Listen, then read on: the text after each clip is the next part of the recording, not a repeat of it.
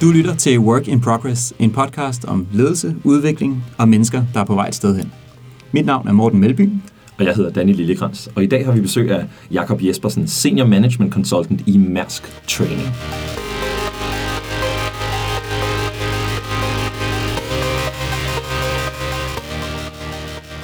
Goddag Jakob, og velkommen til. Goddag. Tak skal jeg. Til dagligt arbejder du jo med udvikling af lederteams i Mærsk Training, Ja. og det er en af grundene til, at vi har inviteret dig ind til episoden i dag, som kommer til at handle om humanistisk lederskab. Mm. Tidligere har du blandt andet arbejdet for mobilproducenterne Nokia og HTC med Business Portfolio Management, Development og Execution. Ja. Så er du også oversergeant i flyvåbnets reserve, tidligere landsholdsroer og landsholdstræner Mm. inden for roning, og praktiserende psykoterapeut. Det er, det er en divers cocktail, må man sige.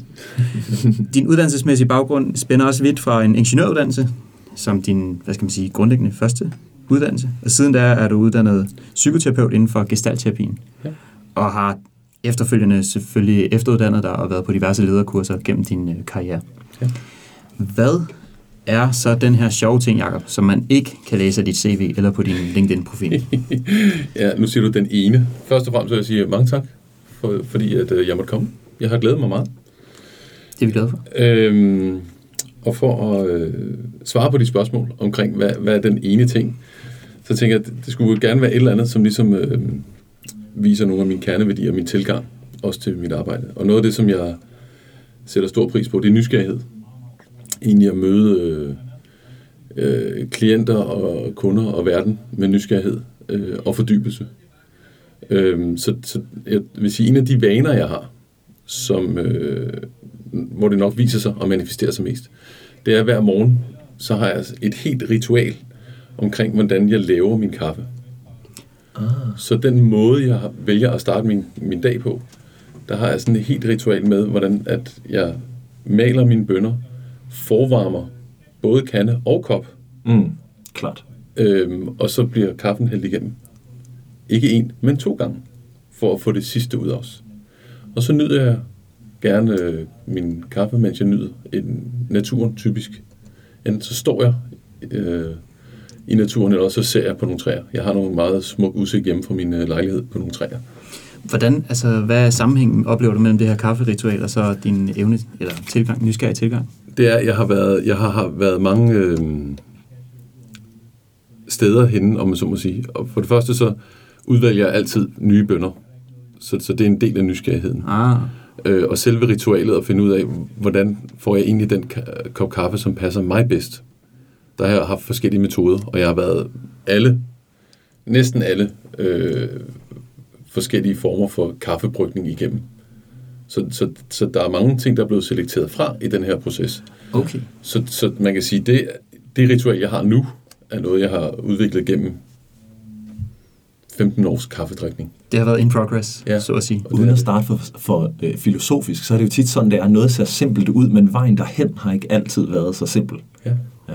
Nå. Spændende. ja. Interessant. Ja. Og det leder mig til det første spørgsmål i dag, Jakob, som er, jeg tror, det kunne være godt, om ikke andet for mig, men måske også for lytterne, at vi prøver ligesom at sætte nogle rammer om det her begreb med humanistisk lederskab. Ja. Så vil du ikke hjælpe os med at sige, hvad er det, vi taler om i dagens episode, når vi taler om humanistisk lederskab? Humanistisk ledelse er, hvis man, jeg skal sige det kort, Ja. så er det en erkendelse af, at resultater bliver skabt gennem mennesker, og mennesker er ikke maskiner. Hmm. Det var dejligt, kort og håndgribeligt, og det virker til at være et fundament, vi sagtens kan tage afsæt i Ja. videre rundt i episoden. Hvad er det så for nogle ting, som du ser, nu kommer jeg sådan lidt med en allerede anarkistisk tilgang her fra starten Gerne, af. gerne. Hvad er det for nogle ting, vi gør i vores øh, ledelse i dag, som vi skal sådan holde op med, hvis vi skal være mere humanistiske i vores ledelse? Hvis vi skal være mere humanistiske, så vil jeg sige, så skal vi være klar over, at man kan ikke måle alt. Og at øh, i virkeligheden så er det meget lidt, man kan måle omkring menneskelig øh, velfærd og trivsel. Og så kan man sige, hvor, hvorfor skulle vi, øh, altså hvis man kun fokuserer på velfærd og trivsel, øh, jamen fint nok, så har vi det altså godt, og så, øh, og så er alle glade. Øh,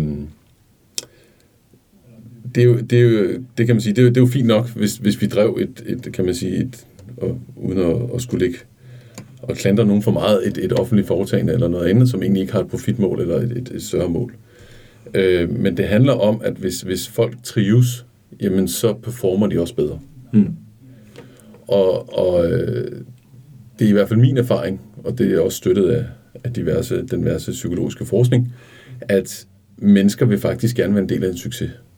Og mennesker trives med, at der er et fælles tredje i den gruppe, de tilhører. Om det så er familien, om det er det team, som de sidder i, eller den virksomhed, som de arbejder i. Så der er altså nogle øh, sammenhæng mellem den måde, vi driver relationer og forhold på med mennesker på vores private side af livet, kan man sige, og på vores øh, professionelle side. Det er, meget, det er meget spændende, at øh, du, du, du bringer det op. Der, er- der er jo nogen, der påstår, at, at de er en person, når de er hjemme, og en person på arbejde. Mm. Øhm, og og øh, det kan jeg til en, til en vis grad godt tilslutte mig. At selvfølgelig er det ikke de samme ting, du laver. Omvendt, så vil jeg sige, at hvis man lægger meget bånd på sig selv, i forhold til den person, man er, når man slapper af, øhm, når man er på arbejde, så bruger man ret meget energi på det. Og den energi går jo væk fra at være kreativ, produktiv, bruge sig selv. Så, så min anbefaling, det er, at man forsøger at være in, i en kultur eller en energi, hvor man faktisk kan være med så meget af sig selv som muligt, for ikke at skulle bruge energi på at holde sig selv tilbage.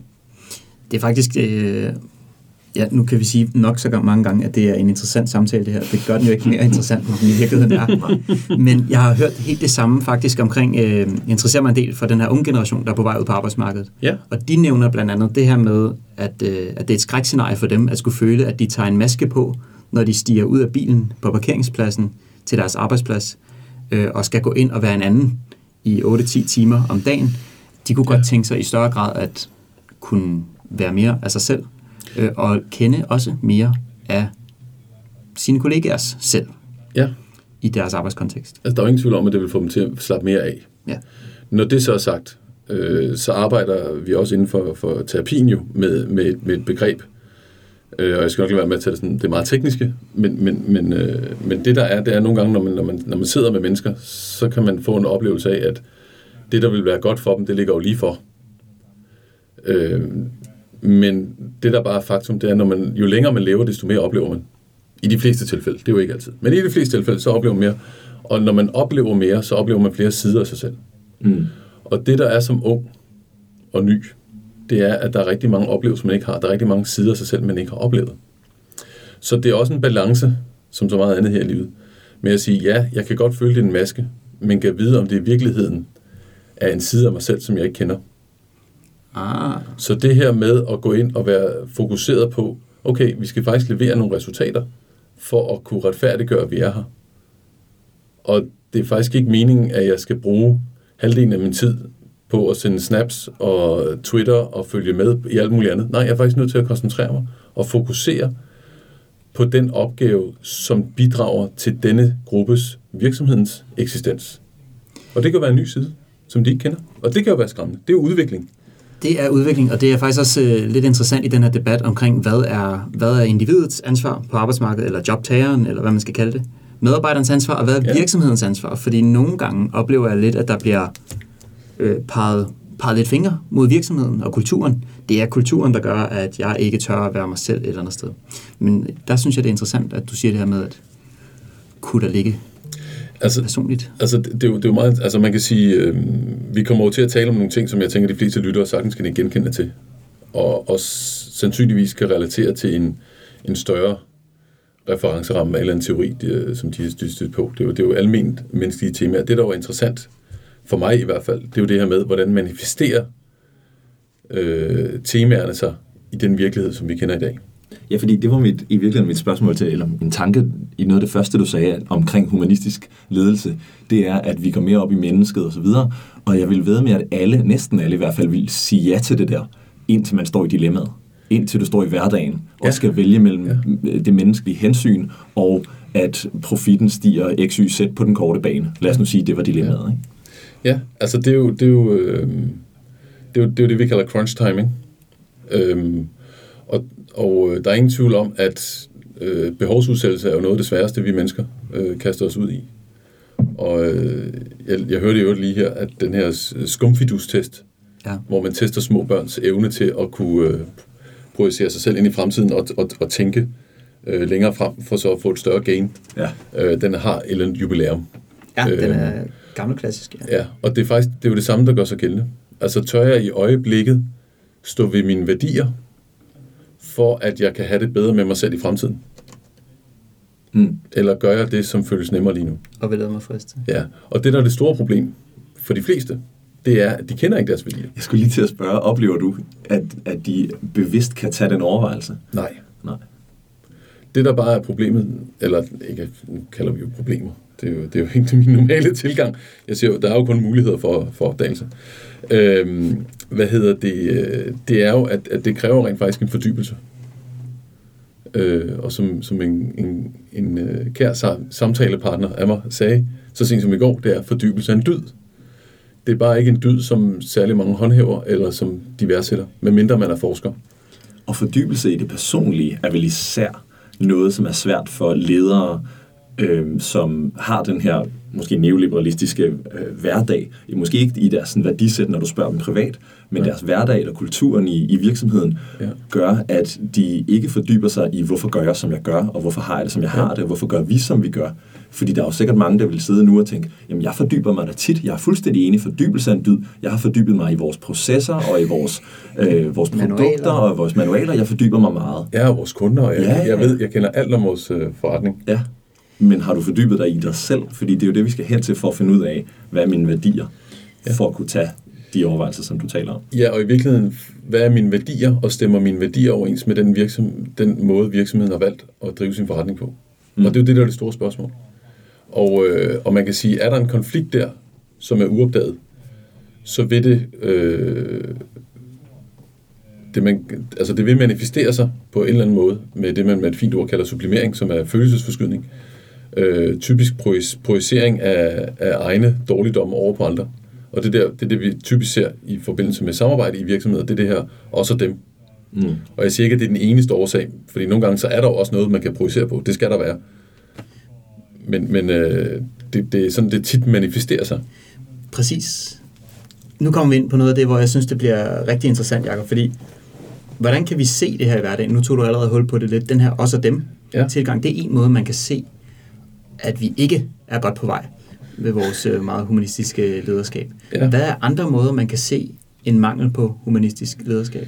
Øhm, jamen altså, det, man kan se det på mange planer, men hvis vi skal tage det sådan helt virkelighedsnære, Ja, så kan man sige, hvis, hvis folk ikke har tid til at stå fem minutter og hygge snakke ved kaffemaskinen, Mm. altså at spørge om noget andet end arbejde, så er vi faktisk et sted hen, hvor at, vil jeg våge påstå, hvor jeg i hvert fald bliver nysgerrig på, øhm, er der plads til mennesket? Øh, noget af det, som vi også lægger mærke til, og nu, nu siger vi, altså øh, folk med en, en øh, terapeutisk klinisk øh, tilgang, øh, det er jo det her med, er det okay at, at sige, hvordan man har det om morgenen? og hvad ser du der? Jamen for eksempel, hvis- hvis, øh, hvis man går ind i en forventning om, at jeg skal levere, og så det vil sige, at i det øjeblik, jeg træder ind ad døren, jamen så skal jeg være effektiv. Øh, al min energi skal gå mod virksomhedens mål. Ja, men det kan være ret svært, hvis du lige har haft et skænderi med din, øh, din, din bedre halvdel, eller din, din partner, eller hvad hedder det, dine børn, øh, bare ikke vil have det tøj på, som du har valgt i, i, i morges til dem, og du lige har haft en halv time diskussion, og du virkelig bliver nødt til at være rigtig hård og konfrontorisk over for dit barn og sætte nogle meget klare grænser, som kan være ret hårdt, hvis man elsker sit barn, hvilket de fleste jo heldigvis gør. Heldigvis, ja. Øh, og så kommer du ind på arbejde, og det kan ikke undgå at påvirke dig, hvis du er et menneske. Og som, vi har, som jeg var inde på før, så er mennesker ikke maskiner, så det vil påvirke dig. Og det, der bare er forskellen, det er, er du med det, eller er du ikke med det? Mm.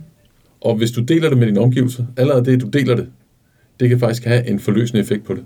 Og bare sige, I skal bare lige være klar over, jeg er nok ikke lige så hurtig her til morgen, fordi at jeg havde skulle lige et skænderi med kæresten, eller øh, lille Maria vil altså, vil, vil altså ikke have sin regnfrak på, selvom det regner. Og det brugte vi altså lige et kvarter på. Så jeg, jeg er lige lidt ved siden af mig selv. Så det kan have en, en fremmende effekt at åbne op for de her ting. Ja, altså det er jo, som, som jeg, som for nu at citere Jørgen Groth, en af mine, mine lærere fra terapeutstudiet, som siger, det er jo det, der ikke bliver sagt, der giver problemer. Det er sjældent det, der bliver sagt. Og jeg synes, det, hvis man skal tage det her som et værktøj med, jeg brugte selv noget af det, vi snakker om nu, som i, i nogle af de teams, jeg har været øh, leder for, Ja. og der var det bare meget vigtigt for mig også at sige, vi skal ikke fikse det her, vi skal ikke komme med løsninger til det, vi skal i virkeligheden bare høre det og lade det være, Ja. og sige, nå, okay, åh, det kender jeg godt, eller okay, fair enough, tak fordi du siger det. Bare det at blive hørt og blive mødt med den besked, i stedet for at man siger, Nå, men ved du hvad, når, når jeg har det problem, så gør jeg sådan og sådan. Ja. Fordi det kunne jeg forestille mig, at nogen ville også tænke sådan, vi skal ikke begynde at have hverdagens problemer ind og, og løses på arbejdspladsen.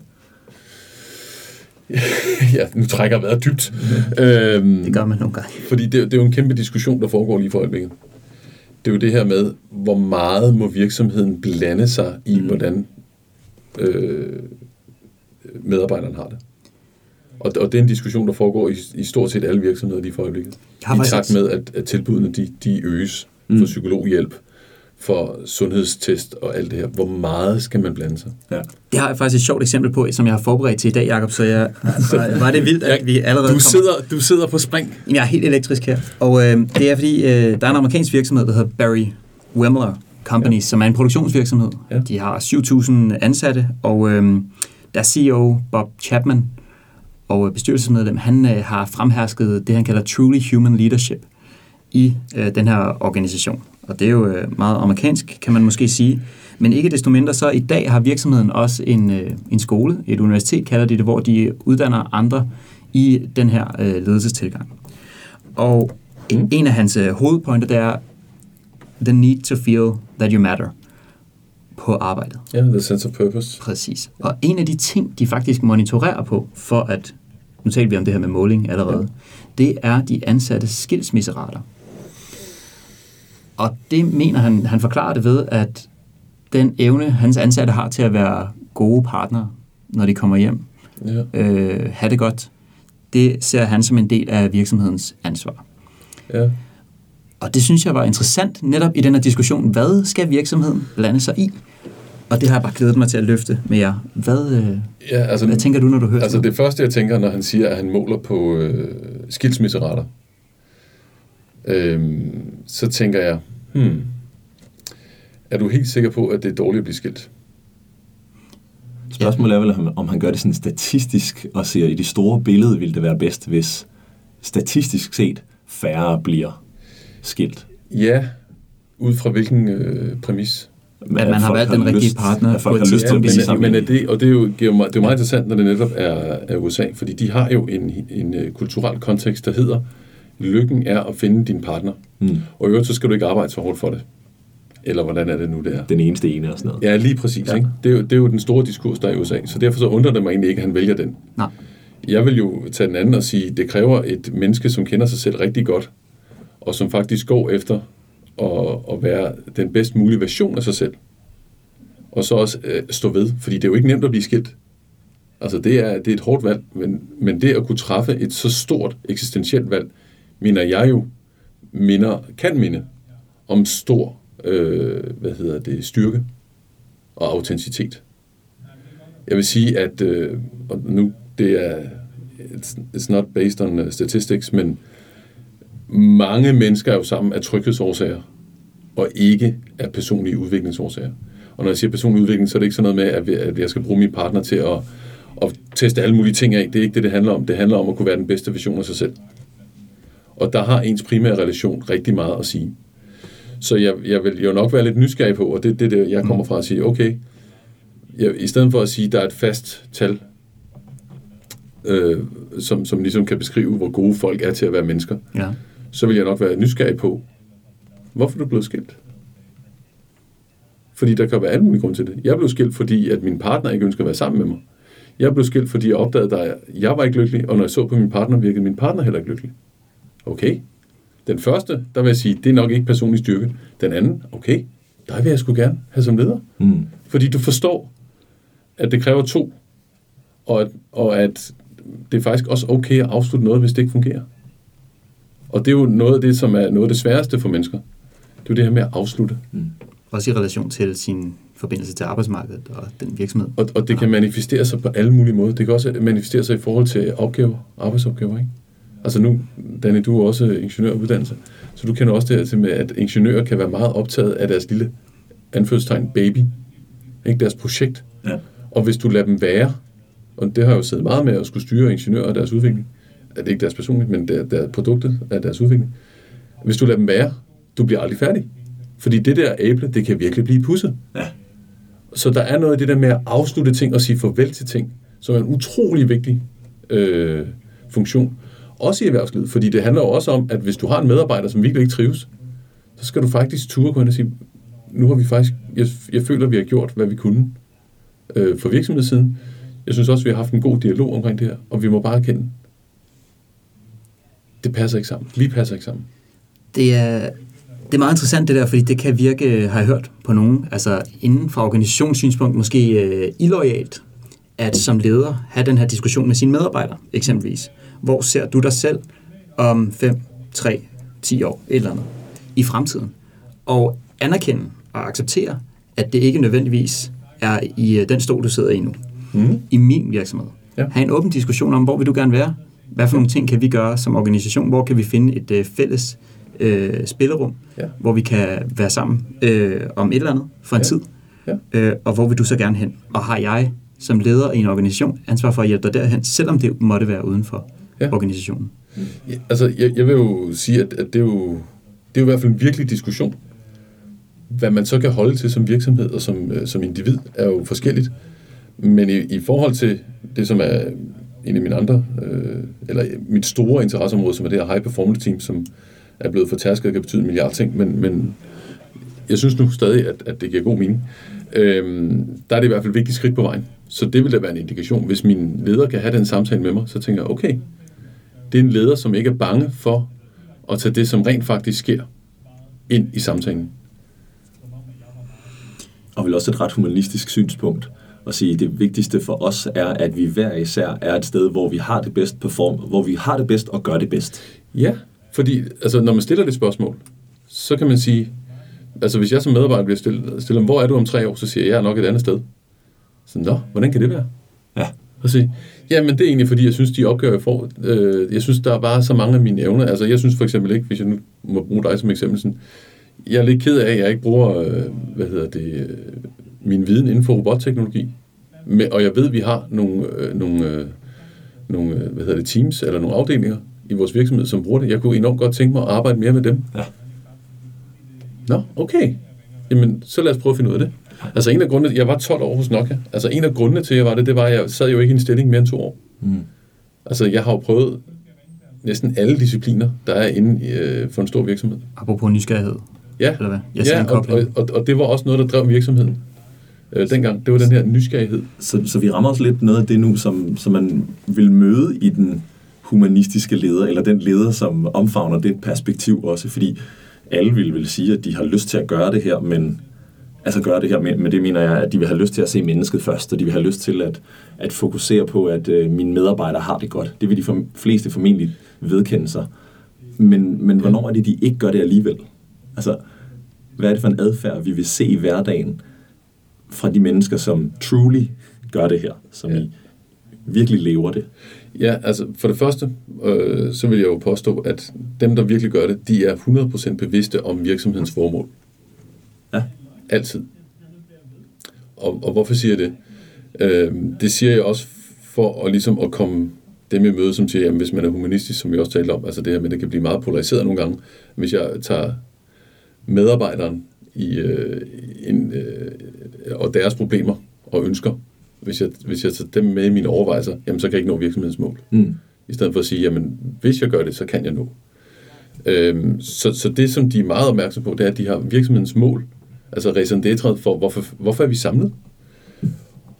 Og så prøver de hele tiden ud fra det, og så sige til medarbejderne, og ud fra ideen om, at, at mennesker bliver faktisk motiveret af at blive en større del og kunne bidrage til den gruppe, de er en del af. Og sige, jamen det her, det er virksomhedens mål. Øhm, og den, nu, nu bliver det bare robotteknologi. Øhm, Det er så Vi fedt. kører ud af den gren. Ja. Ja, øh, men det, det, gør, det er bare for at, have noget konkret at hænge det op på og sige, jamen, vi har faktisk brug for noget specialistviden omkring, hvordan vi får styringssoftwaren på denne robotarm til at fungere. Øh, og det er faktisk ret vigtigt, fordi ellers så er jeg nervøs for, at vi ikke får leveret ind til den her store kunde, vi har. Øh, og jeg ved godt, det er ikke det, du sidder med til daglig, men kan du ikke gå ned og arbejde med dem? Du bliver lige allokeret to måneder til det. Så siger jeg, jo, Ikke? Du bidrager, og det er helt tydeligt, hvordan du bidrager til virksomhedens succes. Så det at bringe virksomhedens succes ind i sin argumentation i forhold til, øh, hvad hedder det, hvad man ønsker den enkelte medarbejder til at gøre. Mm. Det kan jeg utrolig godt lide nogle gange. Øh, den, den har jeg set koblinger også nogle gange med, at hvis vi skal være miljørigtige i vores produktion, så må den være dyrere.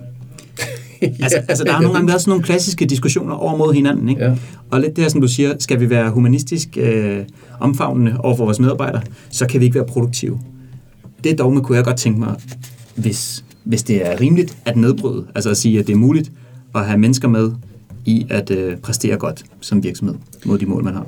Ja, altså jeg, jeg tror, at, at øh, det man skal have som grundtese, og som jeg også startede med at sige, det er, at folk ønsker faktisk at være en del af et team, mm. og de ønsker faktisk at være en del af en succes. Ja, de ønsker at gøre det godt. Ja, ja præcis. Ja. Og de ønsker, at, at den gruppe, de er en del af, gør det godt.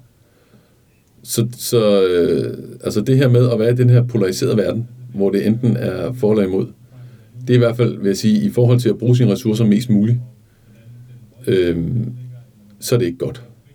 Når man kan Altså, så hvis, så hvis man møder det her, hvor man siger, det kan ikke lade sig gøre, mm. så skal man i hvert fald gøre op med sig selv, er det sted, jeg ønsker at være.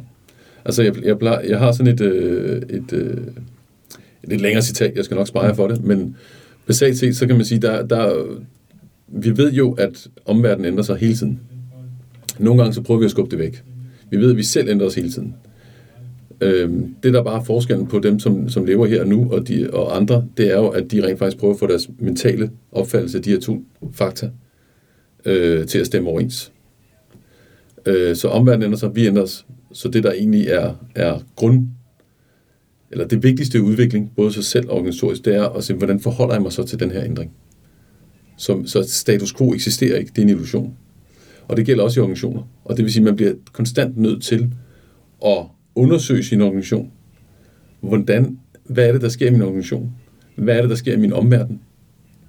Og det er en konstant undersøgelse. Og hvis man ikke gør det, så på et tidspunkt, så kommer der, så kommer der til at være et, et, øh, en diskrepans, eller en afgørende forskel, der gør, at man bruger mere energi på at, og, kan man sige, blot at være til, og ikke at levere ind til gruppen.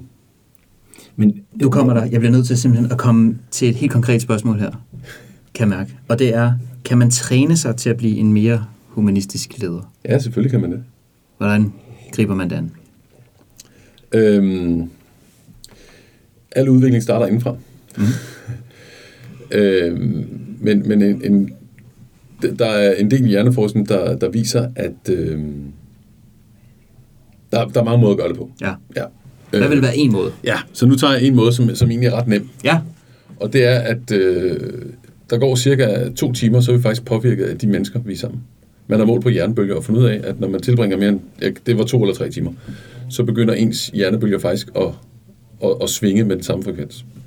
Så det vil sige, om vi ved det eller ej, så bliver vi faktisk påvirket af de mennesker, vi er omkring. Og det er derfor den her idé, som man jo også har gået gennem managementkulturen i mange år, det her med, prøv at finde nogen, som du beundrer. Eller prøv at finde nogen, hvor du tænker, okay, de der, de har faktisk forstået og få balanceret mål og mennesker. Øhm, eller menneskelighed. Og så tilbringe tid sammen med dem. Brug tid med folk, der går ud til det her. Ja, Ja, det er så nemt. Det er faktisk Og så, og så kan man jo så sige, jamen, øh, øh, hvordan, hvordan finder jeg så ud af, hvem de er? Ikke? Ja. Altså, fordi, øh, og, og, og, og det kan jo være det springende punkt, ikke? Fordi øh, sandsynligvis, hvis du har svært ved det, og du kan se, at du kun fokuserer på kopier, og du har rigtig svært, når folk de kommer og siger, at de har haft en, øh, en dårlig morgen, øh, så er sandsynligheden for, at du har ikke så mange oplevelser med det her. Det er svært at se selv, hvis du har nogle andre Ja, briller og, på. og der vil jeg jo som konsulent sige, jamen så det er jo der, man kan hyre nogle dygtige konsulenter til at hjælpe en til at starte med. Men hvis det ikke er en mulighed, øhm, så prøv bare at sætte dig stille og roligt ned og se på mennesker, hvor du er. Brug de her 10-15 minutter bare på at sidde og observere mennesker. Og så prøv at lægge mærke til kropssproget hos de mennesker. Er de meget spændte? Altså er de meget spændte i kroppen? Eller er de meget afslappede? Eller hvis du ser en, der er meget spændt i kroppen, som taler med en anden, og så lige pludselig så er vedkommende ikke så spændt i kroppen. Hov, vedkommende kan faktisk kan et eller andet, der får vedkommende til at slappe af. Kan vide, om der er noget her, som jeg måske kan lære noget af. Det var faktisk et meget øh, praktisk råd til en, øh, noget, der ellers kan være, altså, som du siger, svært. og paradoxalt, hvis man ikke har været vant til det, hvordan kan man så overhovedet se, ja. at det eksisterer? Kan man, nu kommer mit yndlingsspørgsmål for i dag, tror jeg, uden at kende svaret endnu, kan man fake en humanistisk lederstil? Uh, jeg holder vejret nu. Det var en meget, Øhm, meget dyb vejrtrækning. her. Ja, ja, det var det. Øhm, det. Det kan man godt. Øhm, og, og der er jo det her gamle ord, som jo også hedder fake it till you make it. Øh, så jeg vil sige, det, det kan man godt. Det, der bare er vigtigt, det er, at man også prøver at... Altså, hvis, hvis man ønsker at blive autentisk i det, Mm. jamen så bliver man nødt til at have noget øh, refleksionstid, hvor man sidder stille og roligt for sig selv og siger, hvad, hvad gjorde jeg egentlig i dag? Hvordan virkede det på andre? Hvordan havde jeg det med det? Øh, og så kan man jo sige, at øh, vi har jo lige hørt øh, Danske Bank sige, at øh, de sætter etik over profit. Ja, Fra nu af, eller hvad? Og det vil jeg jo så lade være usagt. Ja. Øhm, men, men det der er i hvert fald et, et eksempel på, at, at øh, man kan da i hvert fald godt sige det. Ja. Altså, så kan det godt være, at ens adfærd måske kan stille spørgsmålstegn ved, om hvorvidt man rent faktisk efterlever det. Ja. Øhm, men, men så, så kan man, jamen selvfølgelig kan man det. Ja. Opnår man de bedste resultater?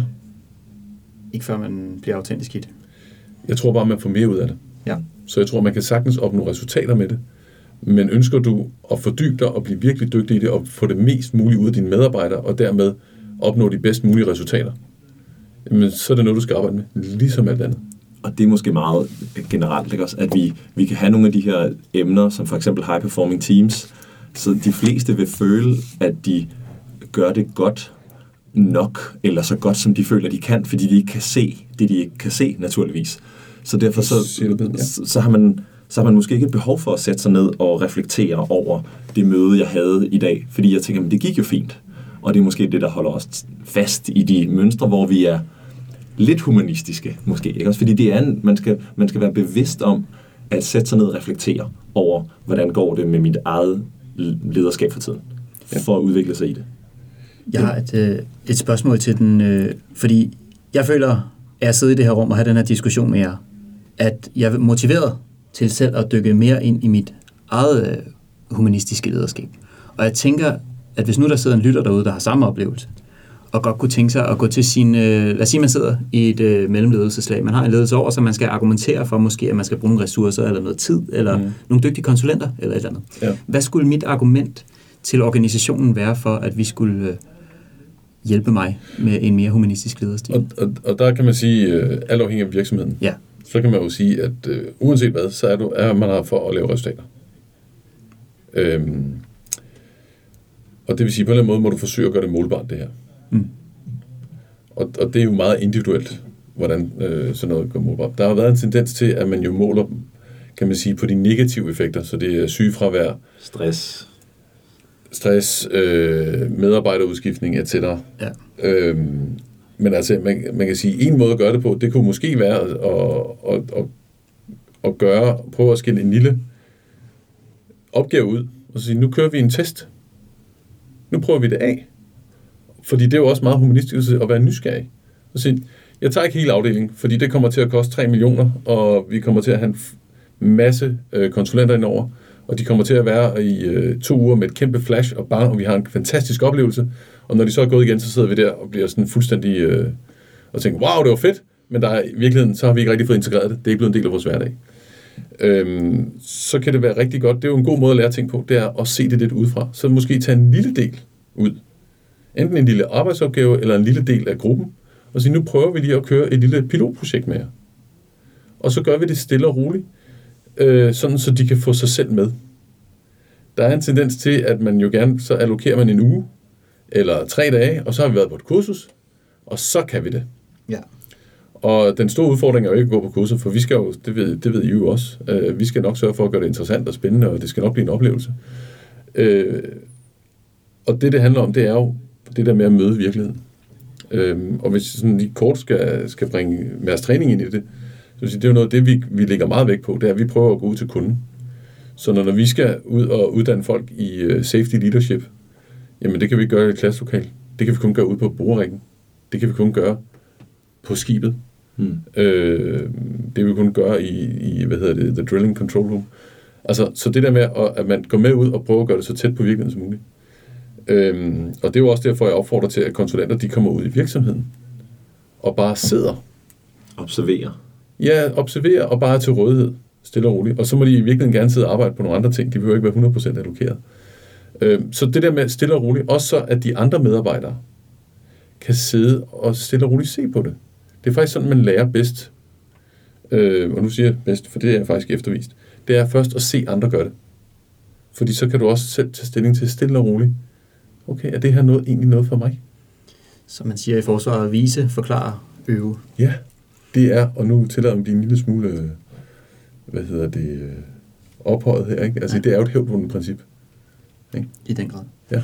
Det, og det giver god mening i forhold til også den seneste neurologiske forskning omkring spejlneuroner. Mm. Ja, fuldstændig. Ja. Det passer. Danny, Ja. vi er kommet vidt omkring, og alligevel synes jeg, vi har holdt os lidt til en tråd i dag. Hvad har du lagt mærke til?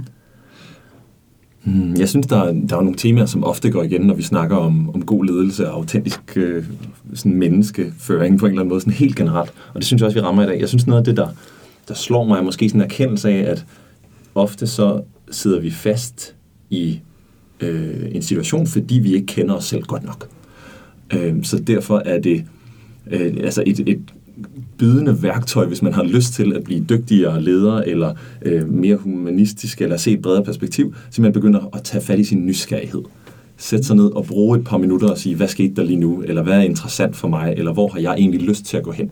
Og simpelthen være nysgerrig på, hvad end det er, vi skal øh, være nysgerrig på for, for at få mest ud af det. Jeg kan rigtig godt lide øh, din måde, Jacob, at sige, det vigtigste er at sige, målet for virksomheden er det her. Og se det i lyset af virksomhedens mål, hvordan kan vi så arbejde sammen som mennesker.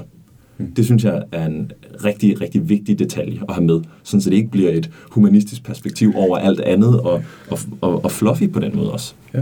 Så jeg synes, det er en rigtig vigtig øh, pointe at have med. Og, øh, og så kunne jeg godt lide det meget kon- konkrete, at hvis man gerne vil træne det her, så begynder at bruge folk, bruge tid sammen med folk, som allerede er gode til det på en eller anden måde, fordi det vil smitte af på dig kvæg spejlneuroner og den, den forskning, der er omkring hjernen, så ved vi, at det virker simpelthen. Ja. Altså, det er meget simpelt. Brug tid sammen med folk, som er bedre til det. Og, øh, og gerne fake it until you make it, især hvis du reflekterer undervejs Ja. med et mål om at, om at lære det. Ikke bare fake it, fordi så kan jeg, så kan jeg undgå at gå ind i det, men, men fake it for rent faktisk at bruge det som en måde til at Ja. lære Ja. at kende sig selv bedre og kende mennesker bedre. Jeg kunne øh, særlig godt lide, og det billede, jeg sidder med inde i hovedet, det er det her altså nedbrydning af et dogme om, at hvis man vil være humanistisk som organisation, så må det være på bekostning af en produktivitet.